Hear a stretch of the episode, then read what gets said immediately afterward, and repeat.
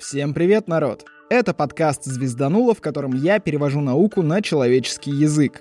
Я вернулся из своего мини-путешествия. Это было круто, а теперь пора дальше делать подкаст. Наш куратор в секции научной журналистики Миша Котов сказал, что после ЛКШ у нас случится передоз космосом, и мы будем какое-то время от него шарахаться. Так и случилось. Так что в этом выпуске я снова залезу в микромир. Вначале вы должны отключить мозги и отправить свою интуицию в полет. Я вспомнил, что обещал вам рассказать про разные интерпретации квантовой механики. Вообще, про парочку я уже рассказывал, ссылки приложу в описании, но и здесь я вас без объяснений не оставлю. Так что переключаться никуда не надо. Ладно, погнали.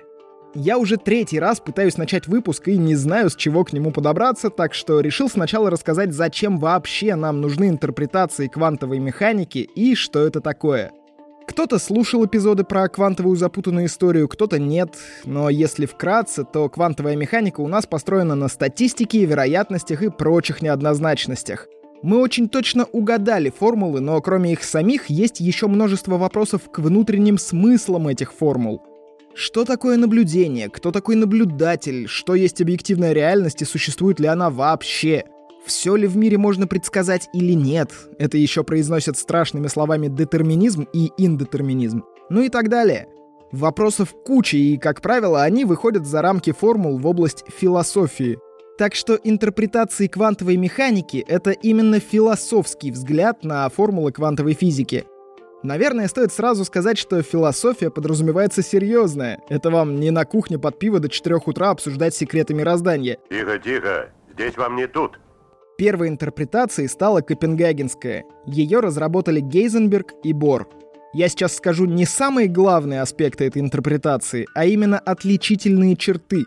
Если вы пользовались сравнением товаров в каком-то интернет-магазине, то наверняка видели кнопку «Показать только различающиеся параметры», ну или что-нибудь в этом духе. В общем, копенгагенцы говорят, что мир состоит из квантовых объектов и классических измерительных приборов — Квантовые объекты могут находиться в состоянии суперпозиции. Помните код Шрёдингера, который ни жив, ни мертв? Только давайте забудем, что Шрёдингер придумал кота не в поддержку, а наоборот в опровержение идеям копенгагенцев. В общем, Бор с Гейзенбергом решили, что взаимодействие микрообъекта с измерительным прибором моментально разрушает суперпозицию — еще говорят, что происходит редукция фон Неймана или редукция волновой функции. Это пока еще более-менее физические нюансы. Давайте забуримся в философию. После того, как я разобрал дискуссию Бора и Эйнштейна, я начал делить людей на, собственно, боровцев и эйнштейновцев. Эйнштейновцы уверены, что то, что можно посчитать, реально. Боровцам все нужно измерять, чтобы признать реальностью. Если говорить строже, то копенгагенцы приняли принцип наблюдаемости, который заставляет по максимуму исключать утверждения, которые нельзя проверить непосредственным наблюдением. Где? Не запустило? Не было. Ну и стоит сказать о принципе статистического детерминизма. Только не пугайтесь, я же вас еще никогда наедине со страшными словами не оставлял. Детерминизм — это про возможность составить прогноз. Статистический детерминизм — это про то, что прогноз на будущее мы можем дать не стопроцентный, а с какой-то вероятностью, в зависимости от того, сколько мы заложили возможностей для изменения в этой системе изначально. То есть, чем больше что-то может меняться в системе, тем менее точен будет наш прогноз. Из всего этого квантового клубка так и торчат какие-то зацепки, петли, нитки. В общем, это все еще довольно лохматая история. Давайте я еще раз обозначу проблемы почетче. Во-первых, это, конечно же, вопрос, что, блин, считать наблюдением и кого считать наблюдателем. Как я понимаю, копенгагенцы говорят, что даже коробка, в которую мы сажаем кота Шрёдингера, уже может разрушить суперпозицию, не говоря уже о самом котике. То есть для них измерение — это скорее само взаимодействие квантового объекта с объектом макромира. А уж как, зачем, почему это взаимодействие случилось, измеряешь ты там что-то или просто ткнулся случайно и без цели, неважно.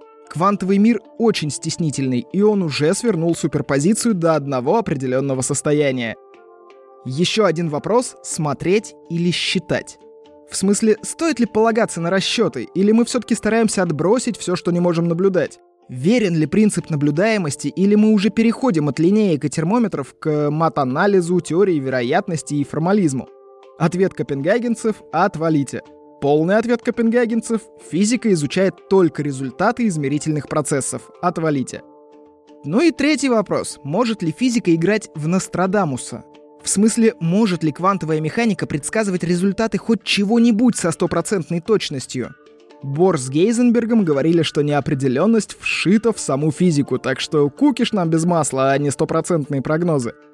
В общем, такие ответы не всем пришлись по душе, так что народ пошел искать другие варианты, как пользоваться теми же формулами в реальном мире. Помните, сначала нам говорили, что нельзя отнимать от маленького числа большое. Вроде как нам запрещали отнимать от 3 8, например. Потом нам рассказали про отрицательные числа, но запретили из них извлекать корень.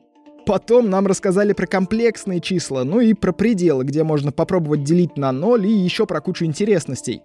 Вот так же и физики пошли пробовать на зуб все границы, которые поставили им отцы квантовой механики Бор и Гейзенберг. Раньше мне родители что-то запрещали. Сейчас жена. Когда я уже повзрослею? Еще одна интерпретация, с которой мы уже сталкивались в подкасте, многомировая или интерпретация Эверетта. Ее довольно легко понять. Эверетт просто переложил суперпозицию с квантового объекта на всю Вселенную — Получается, теперь мы при наблюдении не волновую функцию квантового объекта схлопываем, а просто отсекаем все остальные варианты, в которых результаты получились иными. Пускаем лазерный луч через две щели на экран и получаем много полосок света разной интенсивности. Так у нас проводится двухщелевой опыт Юнга, и в нем мы просто отсекаем при каждом наблюдении часть результатов, в которых светлых полосок на экране ровно две по количеству щелей. Получается, как будто бы у нас есть разные вселенные, отсюда и название «многомировая интерпретация». Но на самом деле прикол в том, что мир у Эверетта один. Кругом обман. Просто этот мир описывается такой сложной функцией, что изнутри его можно описать бесконечным количеством вариантов. То есть многомировая интерпретация — это физический аналог притчи про то, как слепые слона описывали. Так что вообще-то в суперпозиции у нас не вселенная, а наблюдатель. Это же мы наблюдаем результаты эксперимента. Вот мы и расщепляемся на тех, кто видит много полосок света на экране, и на тех, кто видит ровно две. Мурилу Бенисью, Джованна Антонелли, Вера Фишер. А теперь интересное. Почему вы, например, не наблюдаете вселенную, в которой внезапно появляется какой-нибудь супергерой? Или в которой все голуби становятся маленькими, а воробьи большими? В общем, мы подошли к правилу Борна — это правило говорит, что такие ветви развития существуют, но они настолько тонкие, что мы их просто не замечаем. Если говорить строже, то правило Борна рассчитывает вероятность того или иного результата измерения. Но проблема в том, что оно скорее удачная догадка, чем строго выведенная математика. К нему все еще есть вопросы, но оно, блин, работает. Фактически Борн просто поправил Эйнштейна. Эйнштейн говорил, что квантовые пакеты света, фотоны, двигаются волнами. Борн сказал, что это волны вероятности появления фотонов. То есть вообще-то фотоны двигаются довольно хаотично, но наиболее вероятно найти их вот тут, здесь и вон там. Ладно, это все формальности. Если говорить проще, то Борн сказал, что есть более вероятные события и менее вероятные. Скорее всего, сегодня вы будете кушать или уже кушали. Менее вероятно, что у вас сегодня, например, крылья отрастут. Еще менее вероятно, что этот подкаст послушает 100 тысяч миллионов человек. Правило кажется само собой разумеющееся, но до сих пор с ним есть сложности. Мы не можем вывести его строго для всех интерпретаций. По отдельности что-то пытаемся, но у нас нет никаких общих идей. Я кину ссылки на самые интересные работы на этом поприще, но они а. на английском и б. далеко не всеми приняты. Ладно, мы попробовали засунуть в суперпозицию наблюдателя. Давайте еще несколько вариантов посмотрим. Во-первых, интерпретация фон Неймана Вигнера. Она говорит, что коллапс волновой функции может вызвать только сознание. То есть кот Шрёдингера опять ни жив, ни мертв. Мы же не считаем разумными ни коробку, ни тем более кота. Вы же видели видосы с котиками в интернетах. А для завершения процесса квантового измерения разумный наблюдатель становится необходимым. Получается, что сознание не физический и при этом единственный истинный измерительный инструмент, а все остальное — малополезная мишура. Еще одна интерпретация называется реляционной квантовой механикой. В 1994 году Карло Равелли решил напомнить миру об одной из величайших идей Эйнштейна, что наблюдение зависит от системы отсчета, связанной с наблюдателем. Так что теперь и состояние квантовой системы становится зависимым от наблюдателя. Пока эта интерпретация не очень популярна, но посмотрим, что будет дальше. Наверное, ребята, вы еще не созрели. Но вашим детям понравится. И давайте перейдем к интерпретации Бома. Ее еще называют теорией Дебройля Бома, причинной интерпретацией, механикой Бома или теорией волны пилота. Названий много, а суть, как обычно, одна. Это первая теория со скрытыми параметрами. Дебройль сказал, что положение и импульс каждой частицы определены в любое время. Просто наблюдателю они неизвестны. Получается, что принцип неопределенности Гейзенберга не нарушается, просто мы его с другой стороны видим. Проблема не в физике, а в том, что мы наблюдать не можем нормально. Там же сказано, что частицам соответствуют волны, но при этом волны могут быть сами по себе пустыми и не привязанными к частицам, но это уже дебри. Дебройль от своей идеи отказался в пользу копенгагенской интерпретации, а спустя некоторое время теорию волны пилота откопал Бом и начал ее докручивать. В принципе, получается теория, в которой все предопределено волновой функцией и уравнением Шрёдингера. И я научу вас, дети, как заглянуть в будущее. Еще одна интересная интерпретация — квантовое байессианство или кьюбизм. Это продолжение копенгагенской интерпретации, но есть несколько отличий. Кьюбисты говорят, что все, что мы измеряем, это только наш личный опыт. Он может совпадать с личным опытом других наблюдателей, может подчиняться статистике и так далее, но он остается субъективщиной. Реальность до конца мы измерить не сможем. Всегда что-то найдется, что мы знать не будем. Это очень похоже на принцип неопределенности Гейзенберга, но это не совсем он. Еще байесианцы считают измерительные приборы продолжением агента или наблюдателя — то есть можно считать термометры, интерферометры и прочие метры дополнительными органами чувств. И тогда уже точно получается, что все результаты измерения — это личный опыт каждого отдельного наблюдателя. Все вероятности, которые описывает квантовая механика, это личная уверенность наблюдателя в том или ином исходе. В общем, мы ставим во главу угла каждого отдельного наблюдателя. Вот такой кьюбизм. Есть еще четыре интерпретации, про которые я вам хочу рассказать. Вообще их больше, но я не решился сюда впихивать сложнючие штуки типа разных объективных редукций, транзакционных интерпретаций, согласованных хронологий. А еще я не накопал прям все-все интерпретации, мог просто не заметить что-то интересное. Так что если вы знаете какую-то интерпретацию, про которую я не рассказывал, пишите в комментариях. А пока вы пишете, я расскажу про интерпретацию Пенроуза. Здесь на первый план выходит общая теория относительности, которая про макромир и гравитацию. Эйнштейн предположил, что гравитация — это искривление пространства-времени, и что это искривление заметно на довольно больших масштабах. Собственно, это одна из проблем современной науки. Как приложить кривое пространство-время на огромных масштабах к микромиру, который мы считаем неискривленным? Пенроуз говорит, что квантовое состояние может находиться в суперпозиции, пока кривизна пространства-времени не достигнет значительного уровня. При этом он считает, что волновые функции реальны, то есть квантовые объекты могут на самом деле быть в нескольких местах одновременно. Но если разница между энергиями двух состояний достаточно велика, суперпозиция схлопывается. Эйнштейн сказал, что энергия эквивалентна массе, а масса гнет пространство-время — Значит, в какой-то момент пространство-время гнется так, что на сохранение суперпозиции тупо энергии не хватает, если говорить очень грубо. Представьте себе, что мы пытаемся удержаться за поводье двух лошадей двумя руками. Пока они плюс-минус с одной скоростью и в одном направлении бегут, мы еще как-то можем за ними болтаться. Обзовем это суперпозицией, вроде как мы скачем на обеих лошадях сразу — но если одна лошадь начнет скакать быстрее или куда-нибудь свернет, нам придется выбирать одну и отпускать другую. Мы разрушим нашу суперпозицию. Это, как обычно, звезданутая аналогия, но хотя бы понятная. Лошадей мы заменим на геодезические линии пространства-времени, и как только они начнут расходиться, гнуться и как-то странно себя вести, суперпозиция рушится. А есть там наблюдатель или нет, вообще пофиг. Это одна из теорий объективного коллапса или редукции. Им не нужен наблюдатель. Еще одна интересная интерпретация — это интерпретация Блохинцева. Она утверждает, что мы своими макроскопическими измерительными приборами неконтролируемо воздействуем на квантовый объект, потому он и повисает в неопределенности. Плюс к тому, уравнения квантовой механики неприменимы к отдельным квантовым объектам, а только к их ансамблям. Ансамбль — это большое число частиц или систем, которые независимо друг от друга находятся в одинаковых макроскопических состояниях. Так что волновая функция частицы — это не характеристика самой частицы, а только принадлежность ее к тому или иному ансамблю.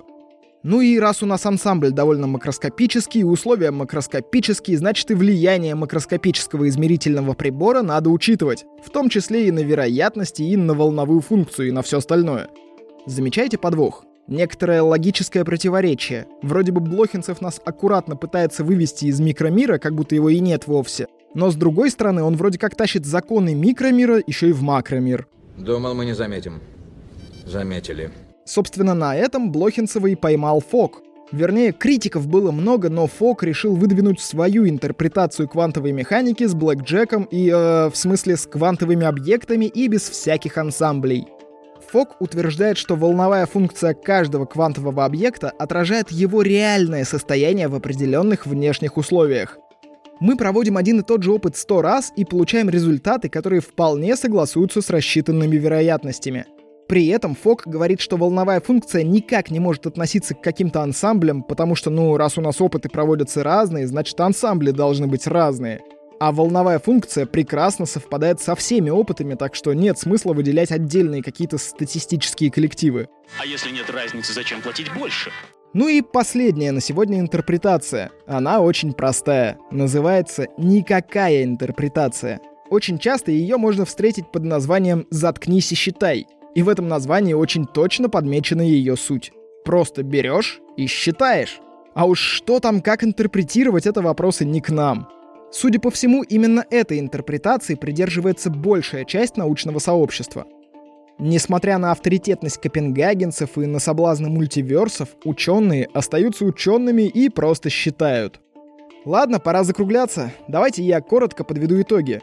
Мы говорили про копенгагенскую интерпретацию, которая вообще была первой. Она говорит, что неопределенность вшита в физику, а взаимодействие квантового объекта с макромиром ломает суперпозицию. Еще я рассказывал про многомировую интерпретацию, которая вроде как многомировая, а вроде и нет. Это та, где в суперпозиции находится наблюдатель, а не Вселенная. Дальше была интерпретация фон Неймана Вигнера. Сознание вызывает коллапс. Мы говорили, что для завершения процесса наблюдения необходим наблюдатель, обладающий разумом. Реляционная квантовая механика говорит, что состояние квантовой системы зависит от наблюдателя, прям как в теории относительности — Интерпретация Дебройля Бома. Здесь мы говорили о том, что принцип неопределенности не в физику вшит, а в наблюдателя. А вообще-то и импульс, и координаты частицы определены всегда, это просто мы не умехи.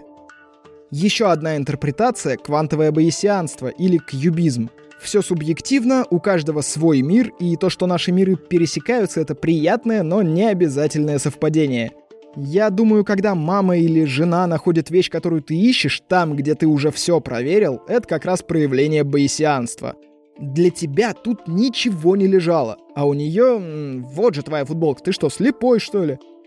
Интерпретация Пенроуза говорит о том, что суперпозиция ломается при достаточном искривлении пространства-времени. Блохинцев вообще какую-то мутную схему предложил про квантовые ансамбли. Они вроде как в макроскопическом мире обитают, и измерительные приборы тоже влияют на эти макроскопические, блин, квантовые ансамбли. Ну и Фок опровергал Блохинцева. Он говорил, что волновая функция каждого квантового объекта отражает действительность и ни к каким ансамблям не относится. Ну и есть еще никакая интерпретация. Она говорит «заткнись и считай». Хочешь интерпретировать результаты? Иди в философы, а мы тут физикой вообще-то занимаемся. Расчеты ведем, формулы составляем и вот это вот все. Как-то так, народ. Ладно, давайте наконец к закадру, что ли. Я не знаю, когда у меня получится выложить этот эпизод. Дело в том, что, во-первых, я очень долго искал тему, во-вторых, какое-то время ушло на стоматологию и всевозможные последствия, а в-третьих, блин, это уже второй или третий сеанс записи, потому что рекордер просто сошел с ума. Так что, если я опоздал, ну, вы знаете. Понять и простить. Я пока не закрываю копилку на ЛКШ, несмотря на то, что она уже прошла. Закрою в начале сентября. Я календарь переверну, и снова 3 сентября. А еще случилось небольшое чудо. Александр Петров вновь объявился на горизонте. Раньше он был патроном подкаста, а теперь снова подписался, но уже на Boosty. Я не видел его пару месяцев и подумал, что наши пути разошлись, но нет. Александр, я очень рад вашему возвращению. Спасибо за подписку и донат. Ладно, народ. Спасибо всем, кто подписывается на Boosty и Apple, ставит сердечки на Яндекс Музыке, накидывает оценок подкасту и оставляет свои комментарии. А еще отдельное спасибо тем, кто заполнил таки Гугла форму. Если вы еще не успели ее пройти, ссылку оставлю в описании. С вами был Роман Юдаев. Услышимся в следующем выпуске.